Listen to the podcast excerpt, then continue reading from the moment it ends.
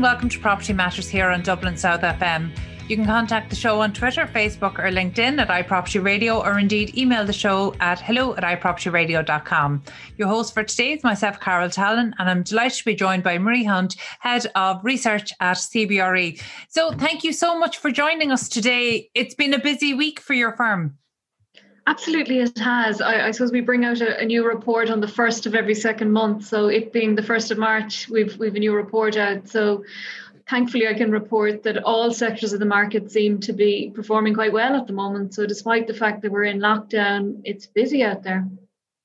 You know, that's such an interesting one. And um, in terms of the report, there's actually lots in that, so we will get to it.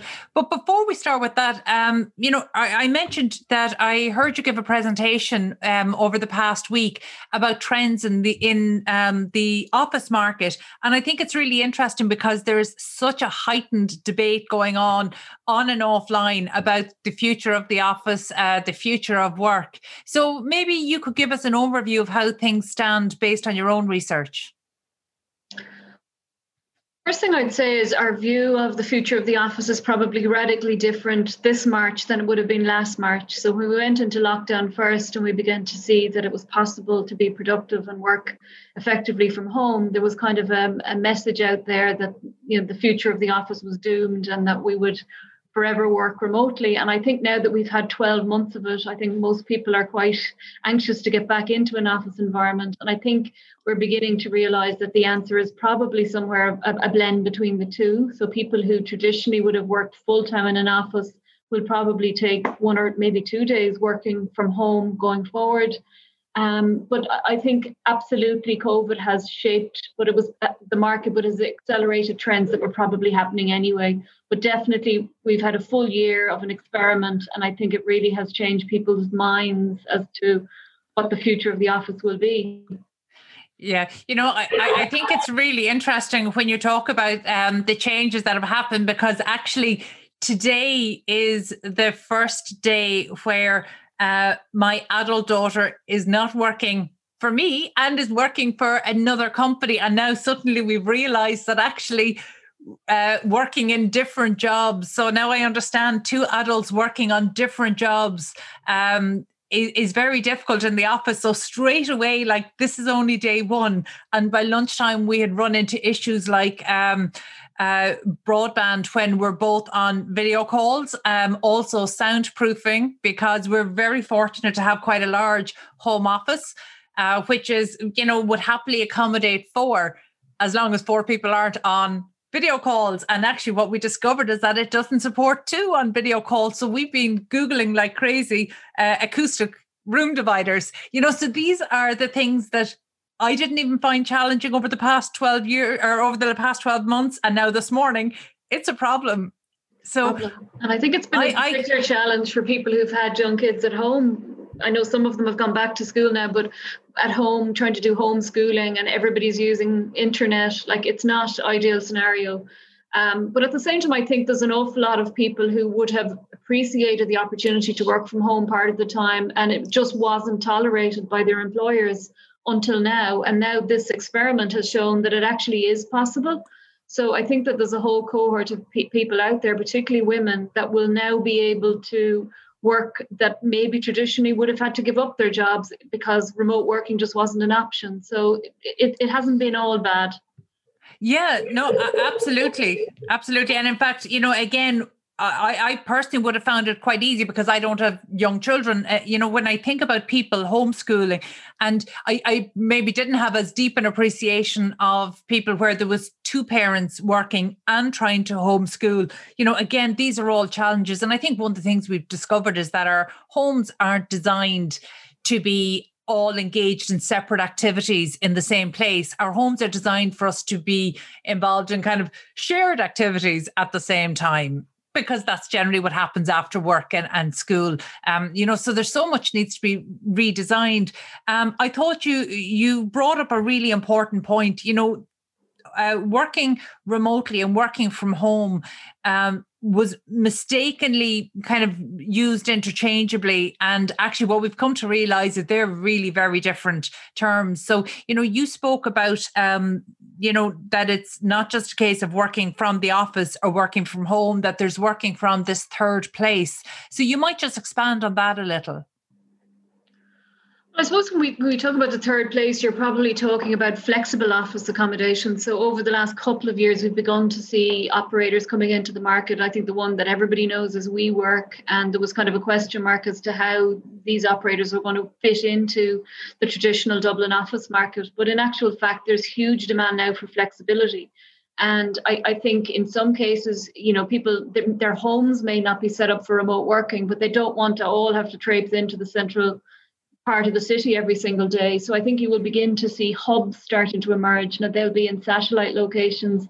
In some parts of Ireland, you could see remote working hubs in, in parts of the country. And that was certainly in the, the government strategy on remote working that came out in, in recent weeks. So rather than commute to the capital five days a week, you might commute to the local hub. Um, but also, I suppose, third place would encompass things like the local coffee shop. If, if you want to go and, and use their broadband for a while and, and have your coffee. You don't necessarily have to be in a particular place between the hours of nine and five. The whole ethos of working is, is changing. And again, this is something that was probably happening anyway, but COVID has just accelerated that trend you know there there definitely are advantages and disadvantages to that because actually i'm somebody who was such a fan of getting out of the office getting into coffee shops. Just life life energizes you. It gives you new ideas. As you're sitting there waiting for an appointment you're watching the world go by and it's sparking new ideas because you're seeing things that you wouldn't be seeing otherwise. And it's definitely something that I'm that I've struggled with myself these back-to-back Zoom calls you know productivity has shot through the roof. And in fact um, you know only this morning we were onboarding new team members which is so difficult um, much more difficult I think for the people who, who are starting new roles than than for ourselves as a company. Um, you know so one of the things that I'm I'm just so aware of is that you know people are starting roles trying to connect online you know it, it, can be it can be really very challenging to try get the the full experience and the culture. And one of the things that i found myself and i think i i think maybe i hadn't admitted it out loud to myself but actually i found as I, as we were describing kind of the work process over 2020 we've had a huge jump in productivity. You know our productivity as a company has actually never been higher. Uh, the creativity you know it, it's just not on par. It hasn't jumped in the same rate um, how is that going to how is that going to feed into decisions?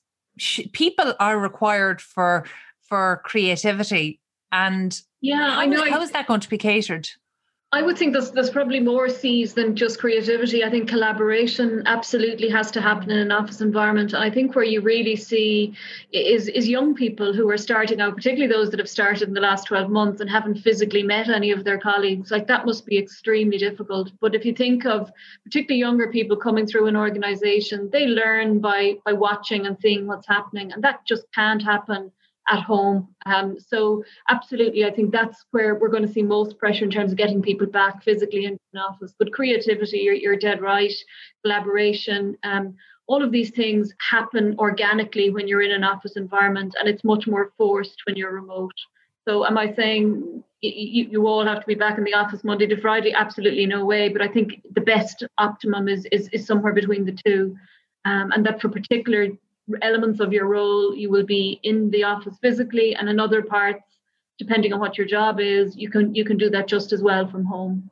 Um and so, yeah.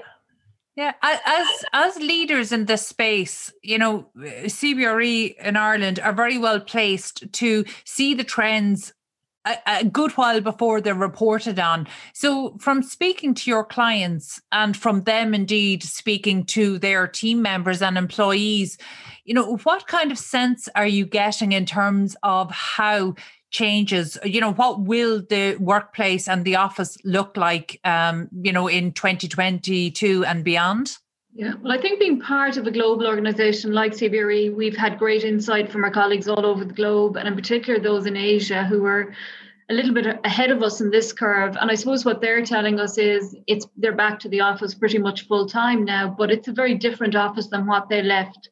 So any of the, the buildings that are more modern and can allow for greater flexibility, they've moved the furniture around, they've got a lot more space for collaboration um, probably less desk space than what they had previously because certainly everybody's spread out that little bit more. And they do have some colleagues working from home more remotely than that they would have previously. So what you end up with is, is almost like a net net position where you still have the same amount of space but you've less people physically in the office at any point in time so everybody's more distanced. Um, and even those that have had vaccinations they're still um, reluctant to go back to a hot desking type model. They're much more comfortable having assigned seating. Um, I think one of the things we've said from the very outset is it's too early for any organization to decide now how much office space they're going to need going forward. I think until such time as everybody's back and you can do surveys with staff and you know get feedback from them as to who wants to work from home, how many days a week, and is that feasible. Um, that's that can only be done when everybody's back. And I think, again, there's no one size fits all because it's going to differ from one organization to another. So if you look at, for example, a law firm, they may not want everybody out on an open floor. They may still want more individual offices. For a company like CBRE, where a lot of our brokers are out and about and traveling at any point in time, we don't need a physical desk for every single one of them every day of the week. But these are decisions that can't be made I think, until everybody's back in the office first. And then there's, there's a lot of work that has to be done at that point, figuring out how much space is needed. Yeah, um, and I think that's a very fair point. Um, you know, and it's not just about, I, I, suppose, the company figuring out, as you said, it's about actually surveying people as to how they feel and, and what's going to, to work, because I think there has been a shift in priorities. Um, I, I suppose an, another, so another big thing this week, um, the real estate market outlook for 2021 report issued. Um, and it was, it was a bit of a mixed bag, but I think there was maybe some surprise highlights in there, particularly around industrial. So you might just give us an overview on that. I suppose industrial is a sector that investors the world over have been kind of piling into over the last two to three years. And that certainly was something we were seeing in Ireland too. So, both from an occupier and a, an investor viewpoint.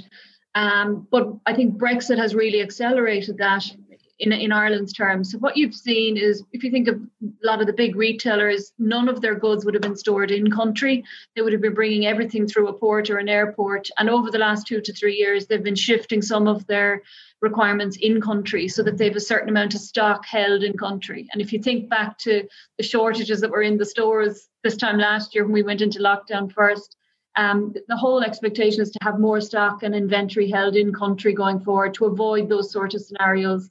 And now, since the 1st of January, you have delays and extra costs and tariffs. So, as a result, that's kind of accelerated that trend. So, you have a lot of companies wanting to set up operations, and that's pushing huge pressure then on the demand for sheds, as we used to call them, but industrial logistics facilities. Um, on top of that, you would have had some of the UK retailers that would have closed down their Irish physical stores but still have a huge Irish audience that want to buy their goods. So they're looking at setting up distribution channels to facilitate online delivery. So they may not have a physical store in Ireland anymore, but you can still buy their goods online. And then last year, the biggest um, pure play online retailer set up an operation here.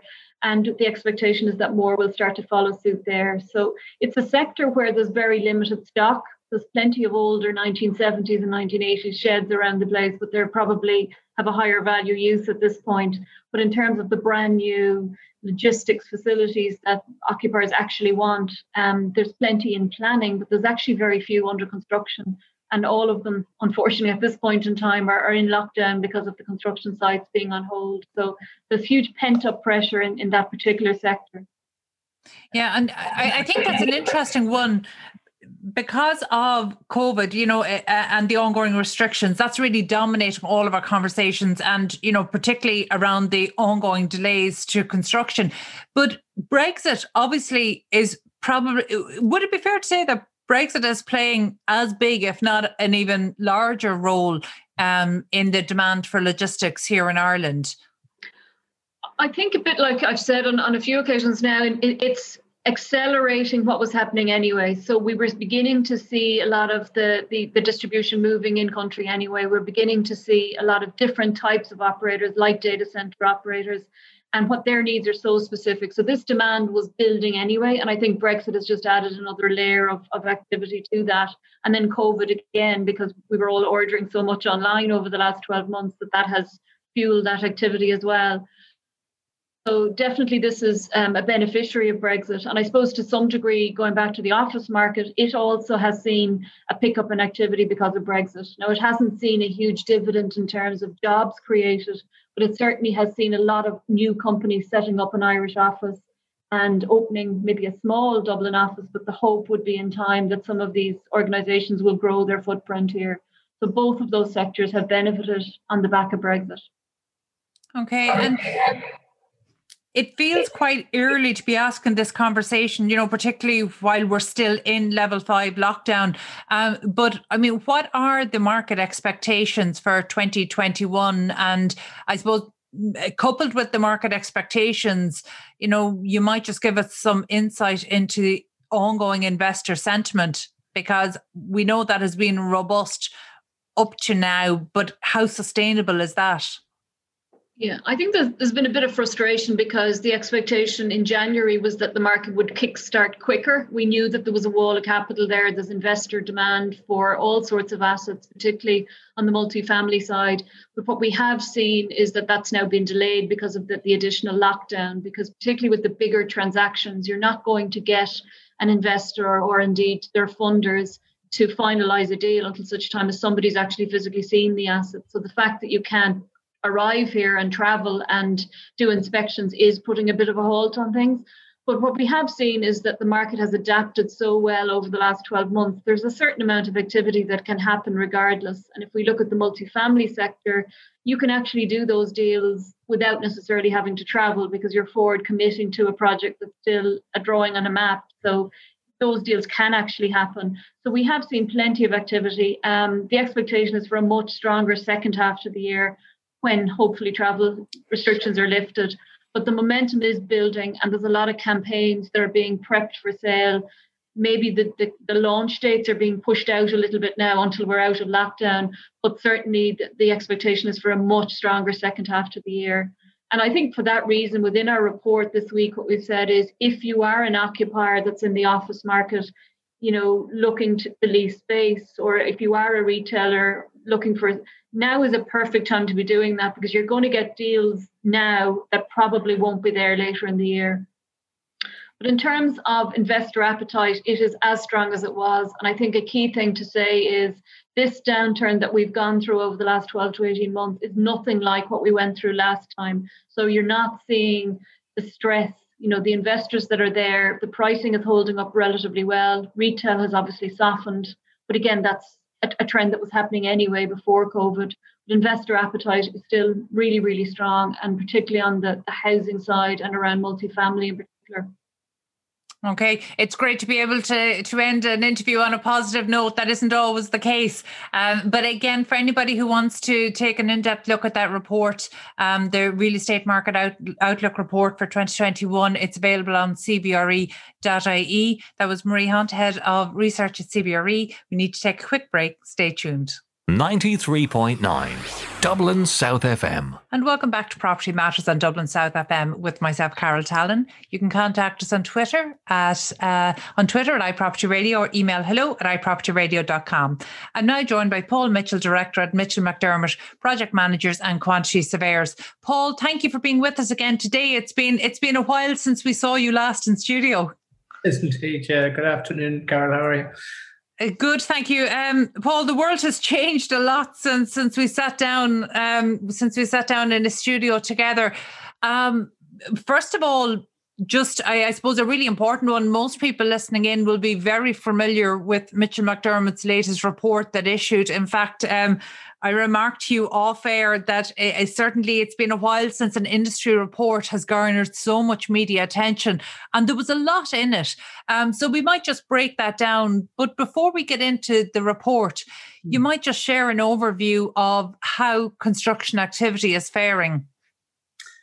Yeah, I suppose, you know, last uh, March and through April into May, we had our first construction shutdown, um, which was extremely difficult.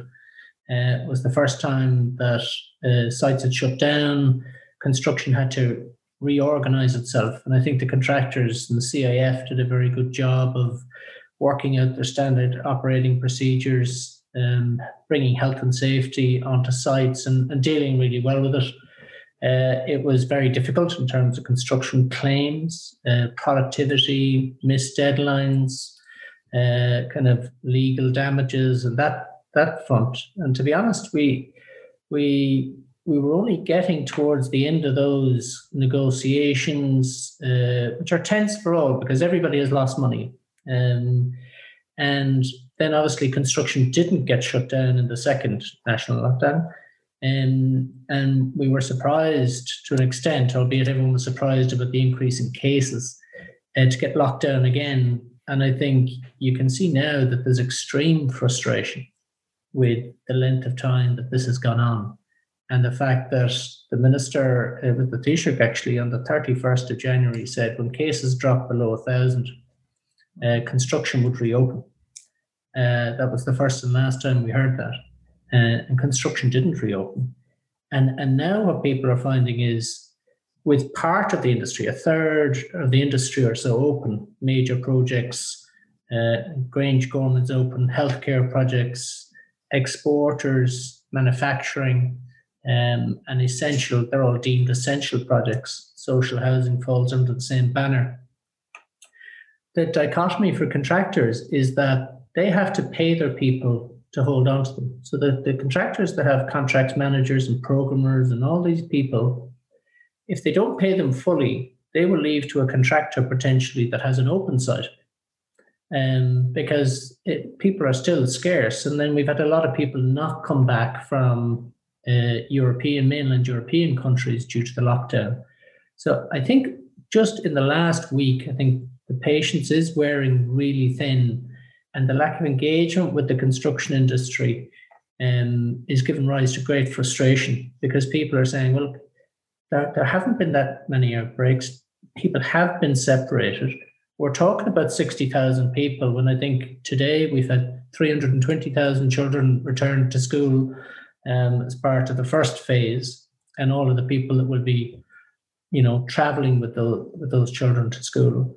And they're saying for the sake of the 60,000 is it really going to have an effect? Because the history to date has been that there haven't been that many cases uh, on site so that they have been well behaved and they pumped all this money in and all this training and you had to do a separate test and you had to have a card and so on to get to site and that's all been seen as kind of a, not a waste but there's been a lack of recognition for the amount of effort put in i think from so i think yeah frustration is definitely bubbling over right as we speak.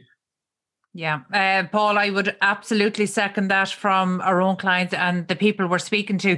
But in what you've mentioned there, there's a couple of things to unpack because um, absolutely this figure, this hope that we got that uh, construction sites would reopen when cases got below a thousand, and uh, within a week of that being said, I think cases got one day to 830, and then the next day was over a thousand. And there just it, there didn't seem to be any clarity, uh, no shining light to to actually show what was likely to happen. Um, so I, I agree in terms of frustration, and actually I think the Construction Industry Federation um, and other industry lobby groups have actually done a really good job in speaking out in um, you know, maybe calling out some of the less logical alliances. So, for mm-hmm. example, um, it, it's confusing to me why construction and schools were lumped in together over the past few months. So, as in, if schools were being shut down, construction sites would be shut down, and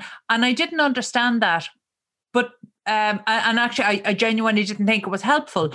Um, mm. So to see the schools go back and construction sites not go back, that just seems like the reverse order in terms of safety and the people we need to be protecting. And you know, look, I, you know, I, I certainly have not been critical about um, any of the public health a- aspects here because I think it's an incredibly challenging job. I don't, I, I, I wouldn't like to be in the position of any of our leaders um, mm. over the past year or in the coming year. You know, so I, I, I think that they've done a tremendous job. Um, and certainly, I it wouldn't be my place to question public health decisions. Mm-hmm. But I cannot reconcile how schools going back, teachers not vaccinated, would be a safer environment than construction sites when they have shown to be a lower degree of um, infection. Yeah. It just doesn't seem logical. Yeah, like it, it's the numbers really, because you talk about the number of children. My own daughter went back to school today, but you, you talk about the number of people, and then you know an article in the paper at the weekend talked about, you know, the fact that you've got the builders, if you want, sitting at home. Well, they're not the type of people to sit at home either.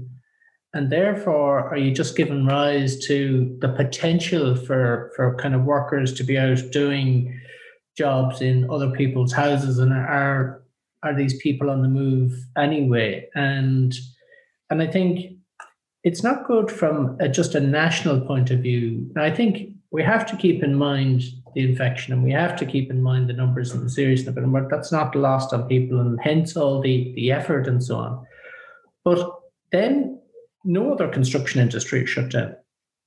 So then outside people, and we rely a lot on foreign direct investment and investment here to produce housing. We've talked a lot about that over the last few weeks.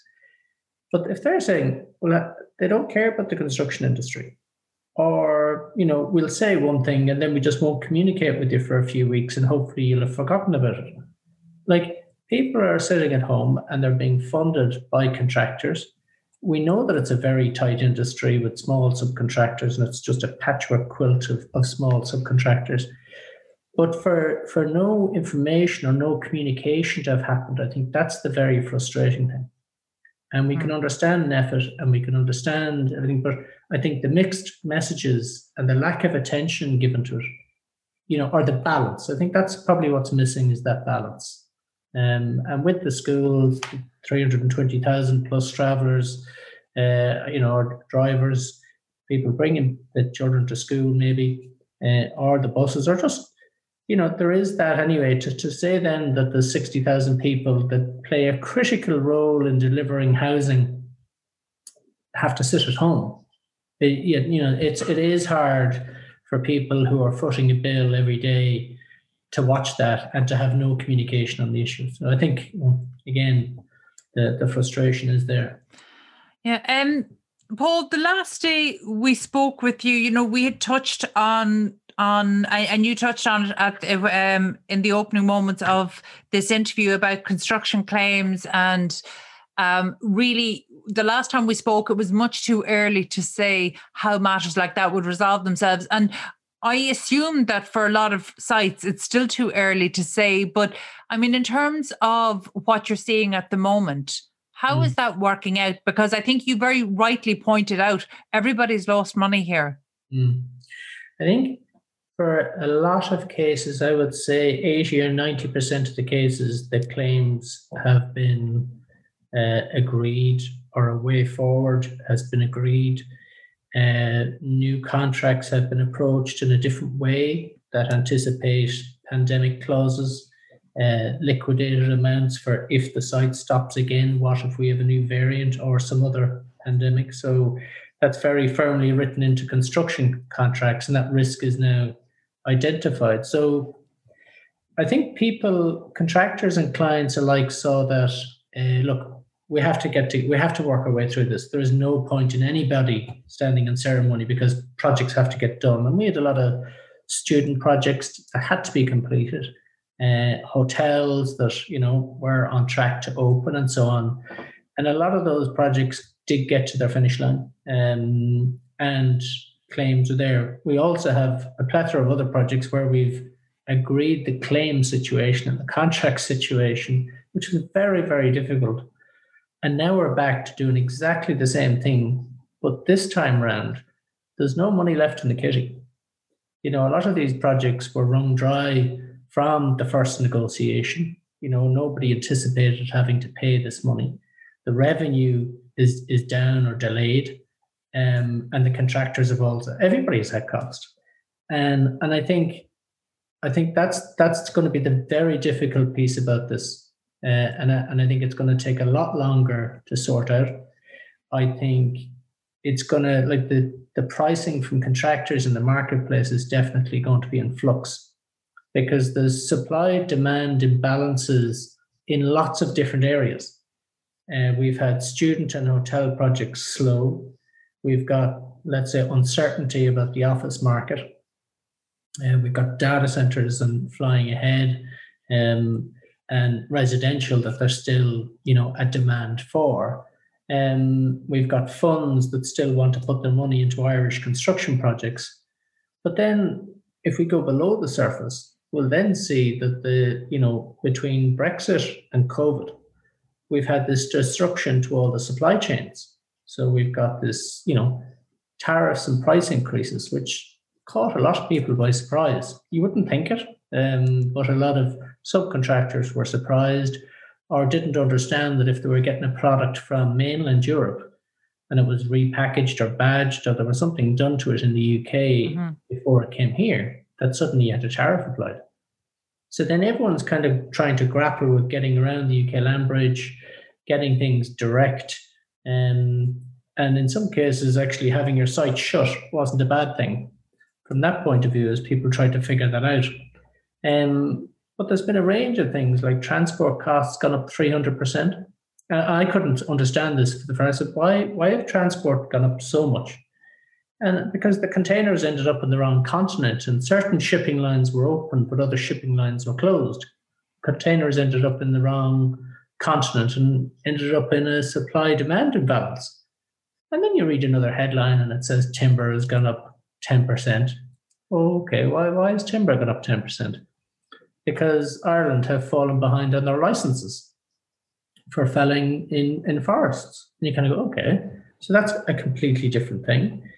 And then you see companies like um, it was it's already public knowledge from the company, but Kingspan say we can't mm-hmm. support certain uh, contracts because our input prices have gone up 65% for certain metal because of the way China now um, procure and manufacture steel. And you kind of go, there's a lot of different challenges going on at the one time when you really want things to just be settled. Um, yeah. So How I, are. Uh, no, sorry, but I, I suppose then I'm thinking of contractors who are sitting here that have tender bids in front of them and deadlines looming. Um, how is all, all of these different factors how is that going to change um, contracts going forward you know how how what is the advice that you're giving say to contractors right now well, I suppose we're, we're always across the table from contractors because we, just act for clients. So we say to the contractors, give us your best price, please. Um, apart from being glib about it, I think the impact of this is just a lot of uncertainty. And I think it's very, very difficult for contractors who want work, who need work, uh, where you know, the pipeline has been, you know, that tap has been really slowed. So when the contractors come back and they're finishing their projects that are on site, but they really want to get new work. But when we've got all this uncertainty around, it's very difficult for them because in contracts, they buy out that inflation. They buy out that inflation for the next 12 or 18 or 24 months, depending on how long the contract is. But they then have to go back to back and sell that risk down to their subcontractors and so on. So it's really the kind of smaller subcontractors. And that's why I think we have to watch the market quite carefully as we reopen as to what happens with the supply chain. Because ultimately, it's the person at the end of the queue that is, is really kind of saddled with a lot of the risk. And when they can't handle the risk, you know, there is the potential for them to fall over.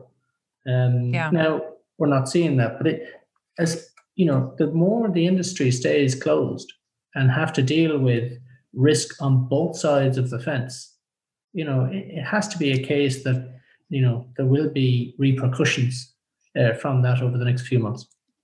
Yeah, you know, you're painting quite an alarming picture there, Paul. You know, there are so many negative factors in play here. And, you know, just I, I suppose to, to jump back to the report that I mentioned there at, at the start, um, and I, I recommend that the report makes for interesting reading. So I absolutely recommend um, people go to your website and get the, the details from there, Mitchell McDermott.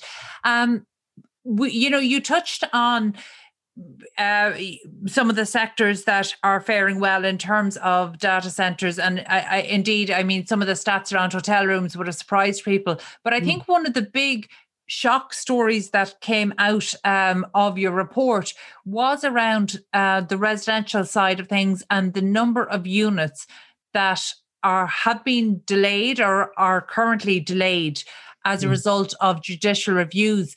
Um, the process the process uh, to the SHD process has, has really been derailed.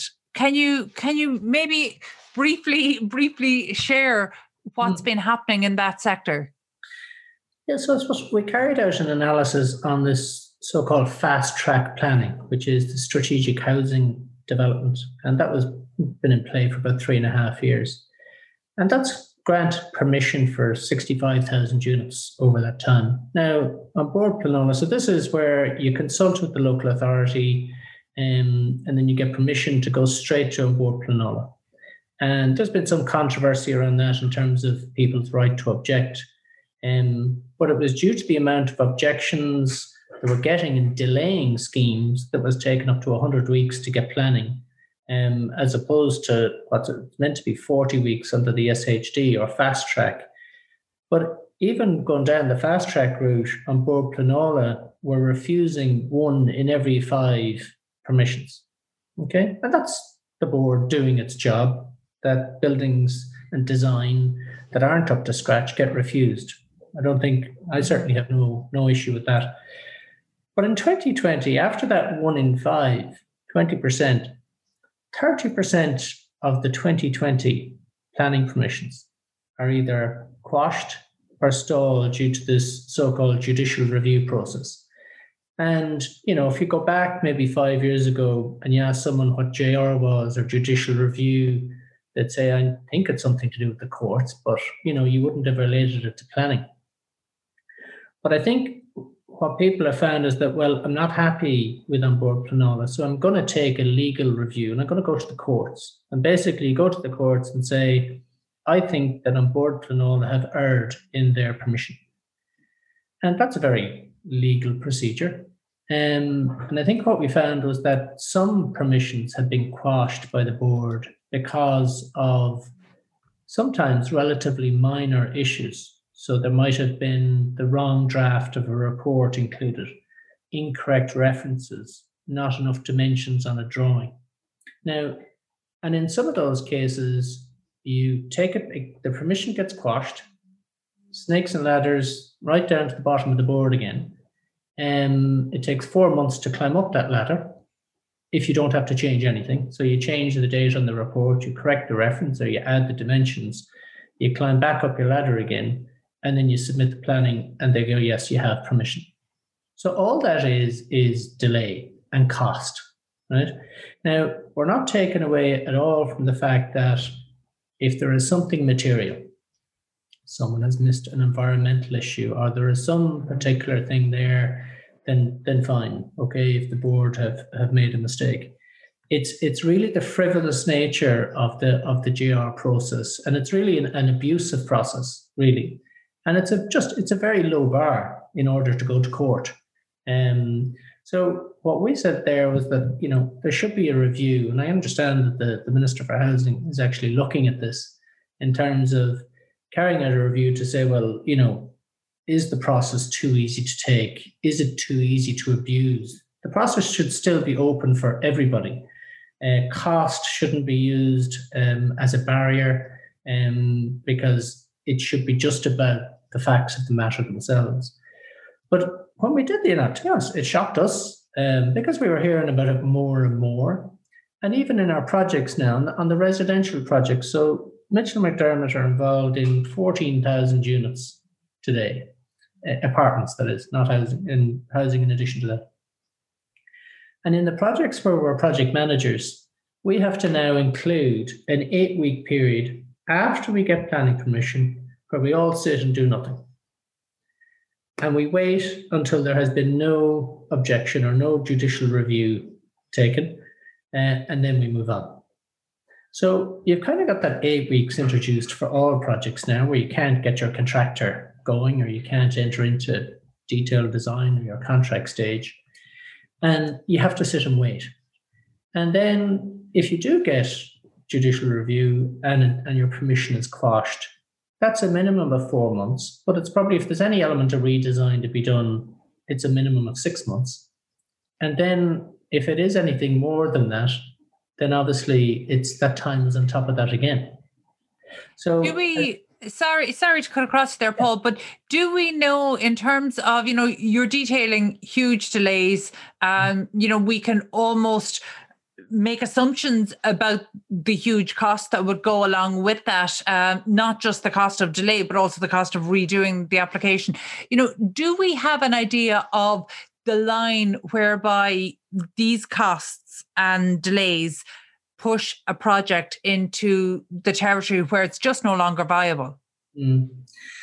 But we've just, wearing my other hat, we've just issued the uh, Society of Chartered Surveyors report on, on apartments where we look at exactly that uh, viability uh, issues on apartments. And we know that we still have issues with viability on build to sell schemes for apartments, let's say.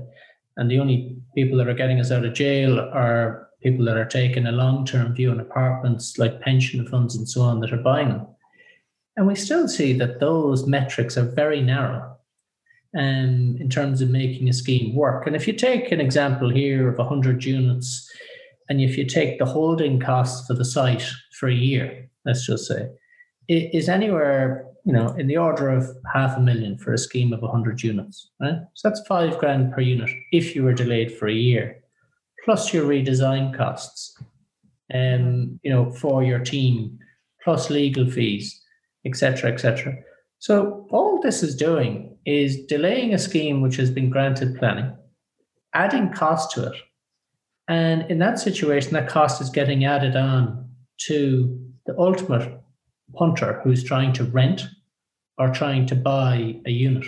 So this this process that's happening is only affecting the people. Like affordability is still our biggest issue in residential accommodation. And a lot of people, a lot of parties, a lot of opposition parties talking about affordability, but at the same time, you know, saying that JR process, there's nothing wrong with that because it's stopping big bad yeah. developers delivering us homes it, it's very frustrating, Paul. And you know, it, it's the kind of thing that actually I could talk to you about all day, and and I would love to talk to you about it all day, but I I don't think that we'd even solve get close to solving the issue. Um, but it's definitely something that we've touched on before. We're we're likely to return to. Um, but in the meantime, um, that report has put a lot of things in very sharp context for mm-hmm. not just for us, but as you say, for um, you know, for hopefully policymakers as well. So it would be good to see some change coming out of that. Uh, for now, that, that's all we've time for. Thank you so much for being with us today. That was Paul Mitchell, Director at Mitchell McDermott Project Managers and Quantity Surveyors. We need to take another quick break. Stay tuned. 93.9 Dublin South FM. And welcome back to Property Matters here on Dublin South FM with myself, Carol Tallon. You can contact us on Twitter at iPropertyRadio or email hello at iPropertyRadio.com. Now, I'm now delighted to be joined uh, across the water from uh, from uh, the US, Michael Beckerman, CEO of CREtech. Michael, you're very welcome. I, I've been a long time admirer of your work, and I'm so delighted you're in a position to join us today. Carol, it's my absolute pleasure. I'm a fan of your work as well and happy to spend a few minutes with you today. Well, thank you. Um, now, I, am hoping that our audience will be well familiar with your work because we share it often through PropTech Ireland. You know, one of the things we're really keen to do um, is share the experiences and the learnings from industries that are a little more developed than ours when it comes to not just PropTech and and tech for commercial real estate, but also a very exciting initiative that you're working on, which is around climate and sustainability. And that's a really big focus for today but maybe for people who aren't familiar, you might just give a little bit of background to yourself and and CREtech. Yeah, thanks, Carol. So we've been on a mission at uh, at CREtech for say the last eight years or so about helping the real estate industry as a whole embrace technology and innovation. Um, it's an industry that obviously that you know incredibly well that historically has not made the investments both in terms of dollars and and people and tools and applications in technology and innovation simply because they never really had to. The industry worked incredibly well for for generations. But um, so we we set out to build this community globally. And thanks to friends like you and your colleagues uh, it's not just the US, but it's a global audience approaching probably close to 100,000 professionals. So, you know, our main business has been physical conferences, obviously now virtual conferences. We also um, have a streaming platform called CREtech Plus, where we take a lot of our video content and stream that uh, in a format very similar, obviously, to a Netflix type of product. So it's, it's uh, the community consists of venture it consists of startups and it consists of the end users, which will be the corporates, the landlords, brokerages, asset managers, construction companies, and what have you. So it's a pretty big audience. And um, pre COVID, I would tell you that um, the amount of money coming into the ecosystem was extraordinary. Every year it was seemingly doubling and tripling um, into the multiple billions. Um, the number of startups uh, on the scene uh, was extraordinary 7,000 at last count focused on this sector, but adoption was still always slow, right?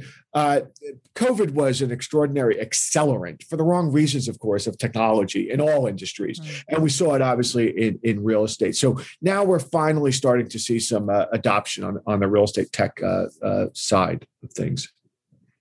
Uh, you know that's really positive to to hear but why in your opinion was the built environment seemingly immune to digital transformation eh, for decades yeah, right, Carol. It's uh, you know, those that come into the industry and don't have the experience say that you have. Uh, what they'll say is, "Oh, it's archaic, or it's uh, it's old fashioned, or it's slow to adopt change." That's not the case. The, the simply the the industry worked very well as for generations. It just you know the architects had a role and the uh, the financing uh, aspect of the industry had a role construction uh, leasing marketing things just worked the way they worked so, and the industry was thriving you know uh, so there was no real external impetus to try and get the industry to embrace technology. Um, in most other industries, there is, right? So in retail, it was e-commerce. It kind of forced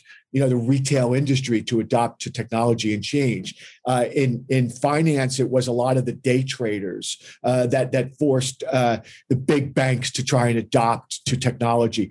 And in real estate, uh, sadly, it was it was COVID. So now we're at the point where they're also working from home largely, or they're having to bring people back into their spaces in a healthier and safer way. They're having to transact where not everybody's in the office. And what they're learning is they're getting better as a result of all these uh, investments that they're making. The core challenge, though, still remains, Carol, that there's not an infrastructure in place for for for real estate companies to vet, invest, and adopt technology. They don't have the people, they don't have the processes, so that's where we're still a little bit behind. Uh, and also, as you know, as uh, my friend Steve Weikal at MIT calls it, you know, the fracking of, of real estate technology. There's just simply too many individual siloed solutions, so it makes it hard for the real estate industry to adopt all of these individual solutions when they don't even have the, the resources to do so. That's why we're starting to see more of end-to-end solutions that are being built by the technology companies. And those are the ones that are really starting to scale.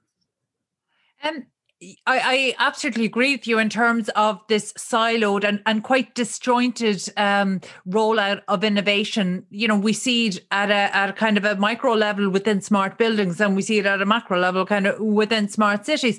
But for your own business and your own team at CREtech, but you know, you're an events business, so actually this was probably the time where you had to practice what you preach. And and i'm asking this question kind of twofold because one i'm genuinely curious to see how you were able to do it together with your own team but also you're actually one of the resources that opens up this these silos of innovation to people. So actually without those without that platform where are people getting the information? So I mean, how how have the how have the last 12 months been for you and your team? Well, my beard used to be all dark and, and black, and what have you. Now you could tell what the impact has been. Uh, so um, that's a great question, Carol. So with us, we always had the core uh, premise and the strategy of let CREtech be a place where the real estate industry can go to discover the best technology solutions, strategies, and uh, that never changed. What we had to adapt to was, well, they weren't going to go to a place to do it. So perhaps they'll go online and do it. Now, in the beginning of the pandemic, and not to get too much into the weeds on my own uh, business or e- industry, it was new, it was unique, it was cool, it felt interesting to to to to watch a couple day conference online. And then just like everybody else, the Zoom fatigue just set in. So it wasn't, and the great thing about being a virtual conference company is you get all the data. So now we have all this data that says what people are watching, when, for how long, and we can analyze it. And one of the things that we found was there's too much online content. So we then d- decided we're going to make all of our conferences free. We'll track the best audience we possibly can, and then we'll move it to a streaming product where people can digest it on their own. And that was a, and that it's made our company better, honestly, as a result. So our, our physical, our, our, virtual conferences are still good. They're growing. We got great talent, great speakers that we're really known for. Um, and we're just distributing it in different ways. And I do think that we'll be back um, confident in the physical sense. In we'll have uh, something planned in Europe in uh, at the end of this year, as well as New York. So we'll come back.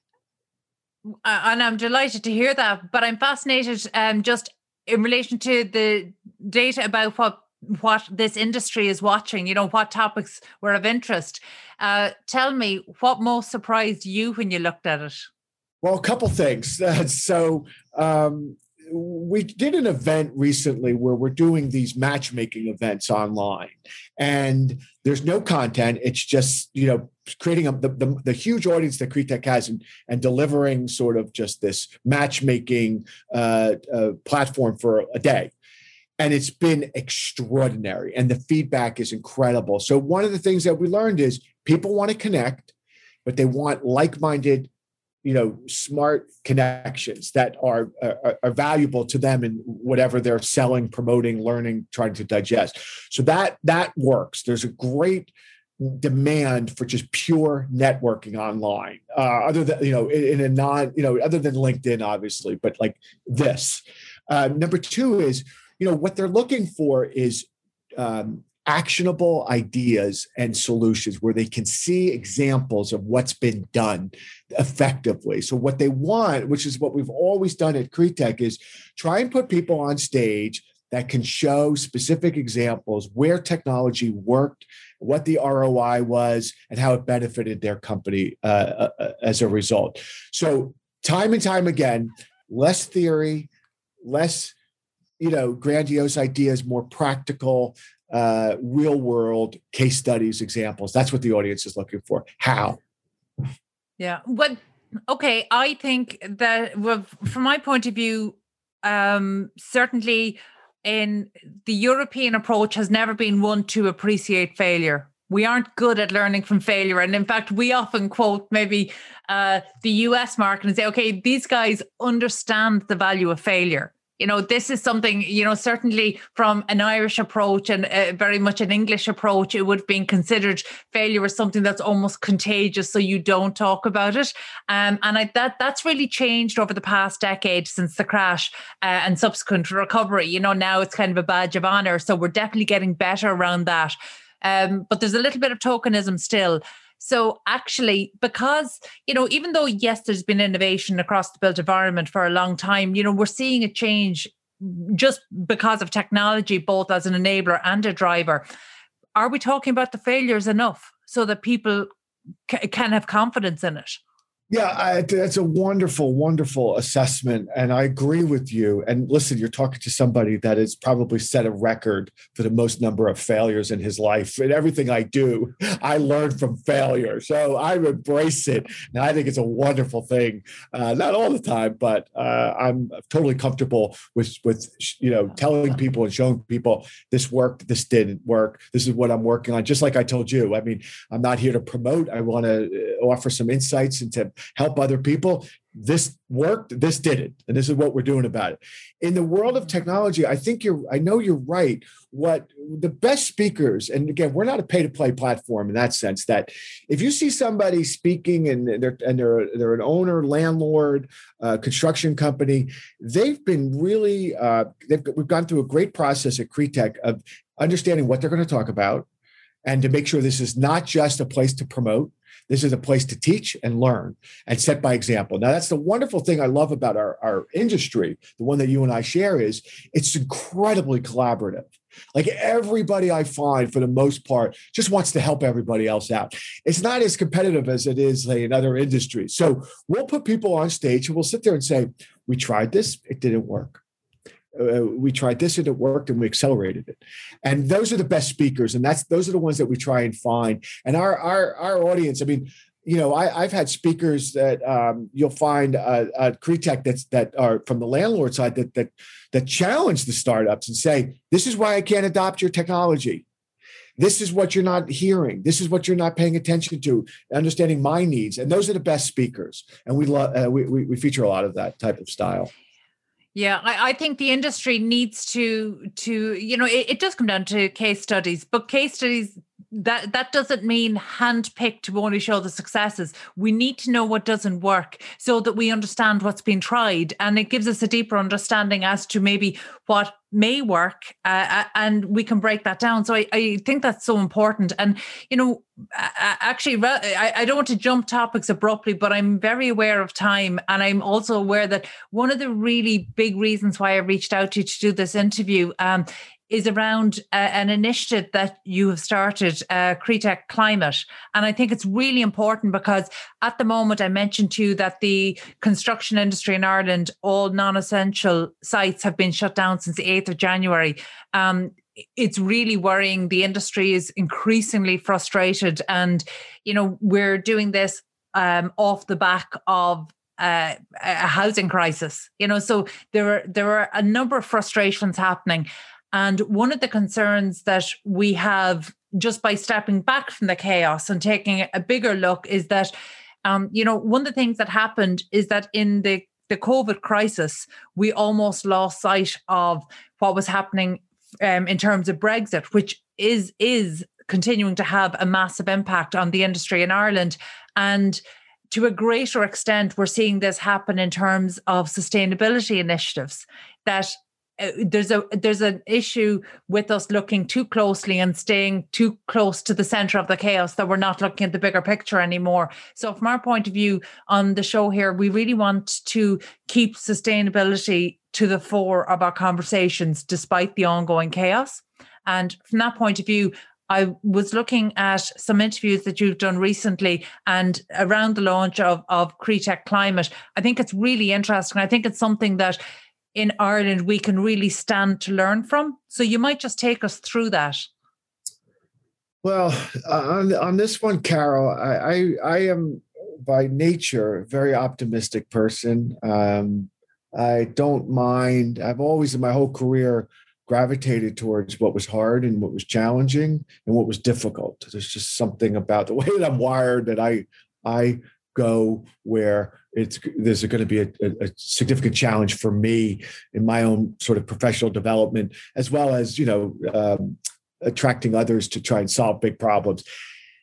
Obviously this is the biggest challenge not just for me for all of us climate change right? And uh, i am absolutely without any reservation has uh, that climate change is real. And uh, the threat to our species is significant. So I'm doing this not because um, I think it's a great PR opportunity or it's you know it's a hot cool you know uh, box to check and say oh now we're pushing into this because this is a fad i'm doing it with a great sense of fear uh, i'm scared uh, for our, our humanity for my children's generation and their their children. And I'm not very optimistic either um, that we're going to get this right. But I'm going to give it everything I got. I'm going to put my name on it. I'm going to put my, I'm going to bring it to my big audience. I'm going to look for people like you to help us. And, and, you know, I think that for the real estate industry to understand now, the compelling argument is that external forces are going to converge on real estate that are going to put such a spotlight on the built world and its contribution, its negative imp- contribution on climate change, that we're not going to be able to escape uh, the culpability of the fact that 40% of all carbon emissions are emanating from the built world. We can't hide from that. We're kind of flying below the radar screen right now, but most people are still thinking it's energy, it's transportation, it's, you know, et cetera, et cetera. It's the built world we are incredibly responsible. So we have this opportunity, but we have these impending threats, whether it's government, tenants, uh, residents, people that want to live in these spaces, to take this on now with a great sense of urgency. Uh, but I'm also concerned, to be brutally honest with you, because, like you said, there's so many other challenges out there you know in this kind of covid environment that are competing for everybody's attention and solutions so I'm doing all that I can within a wonderful consortium of companies like EY and Savills and Fifth Wall and, and ULI and uh, uh, RXR and um, uh, uh, uh, others and Oxford Properties to really raise this level of awareness and education, but with a great sense of urgency. Because as, as you know well, Carol, we, we don't have time. So I'm hopeful, but we got a lot of work to do to get our industry to wake up and see it also as an incredible opportunity to to really change the world um, as in uh, along the way and in the process. So that's what I'm trying to do, and that's why CREtech Climate was formed. Michael, we want to help you. What are, what how can we help? And I don't mean just me as an individual rolling out into organizations, you know, and then rolling further into the industry and and keep rolling that wider and wider.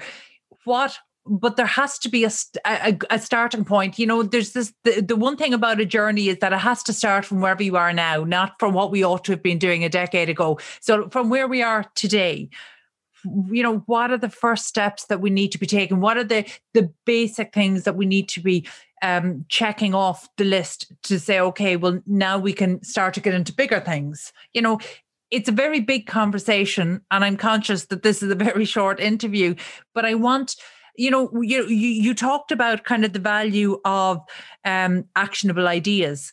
You know what actionable idea can we give to the industry today well, honestly, I think uh, the, the first step is just join cretechclimate.com. Sign up. It's free. It's a daily newsletter. We need people first to get involved right? That's step one. I could give you a list of extraordinary solutions, technology solutions that are out there that, that, that the companies could start to look at, but we need people. We need to build a community and fast. I don't have 10 years like I built with CREtech to get 100,000 people. I've got to get that now. So the first thing we need to do is mobilize an army of people who care and are passionate about this in all walks of the built world right? So I don't know, I don't care what your title is, what your company is, just join the this movement. And once we get start to build the community, then we could bring into the thought leaders into the conversation. Then we could bring in government. Then we could bring in their technology solutions. There's some great investors in Europe as well, 2150, AO Prop Tech, and uh, there's there's many others that are doing good work. My job is to build the community, great, you know, galvanize the audience, educate them, and then move them. So I think step one, Carol, honestly, is what you're doing right now is just let's get the word out, sign up, get involved. Okay, Michael, you have our commitment. We, we will start that ball rolling just from our own organizational point of view, but also in terms of rolling it out. I think it's massively important. And, you know, it's like all of these things, we need leaders in this space. And sometimes when leaders are needed, they don't always step forward. And I think you know we're starting to see some amazing inspiring leaders um, and including yourself and the organization so it's definitely something that we want to yeah. that we want to make sure that we support and make sure as many people as possible know about um, michael i i could talk to you all day i, I wish we had more time but i i hope I, hope we get to do this again. Um, thank you so much. Thank, thank you so much for joining us. I appreciate all your support, all your leadership, and uh, everything that you're doing. You're a great fan of CREtech, but more importantly, for the entire real estate tech ecosystem at large. So thank you for all your hard work. I appreciate it. Michael, I normally have to pay for such praise. Thank you so much. That's it. That's it from us today on Property Matters on Dublin South FM. You can get in touch with the show on social media at iProperty Radio or by emailing hello at iPropertyRadio.com. Also, my thanks to Peter Rice on sound and to show producer Katie Talon of Hear Me Roar Media. And just on a personal note, after more than two years as our producer, today is Katie's final show as she moves on to Pastures Green. So she's moving on to one of Ireland's leading media groups, and we're not at all bitter about it. We wish her the very best of luck. Um, and so that's it from ourselves. We'll be back the same time next week for myself, Carol Tallon, and all the team here. Stay safe.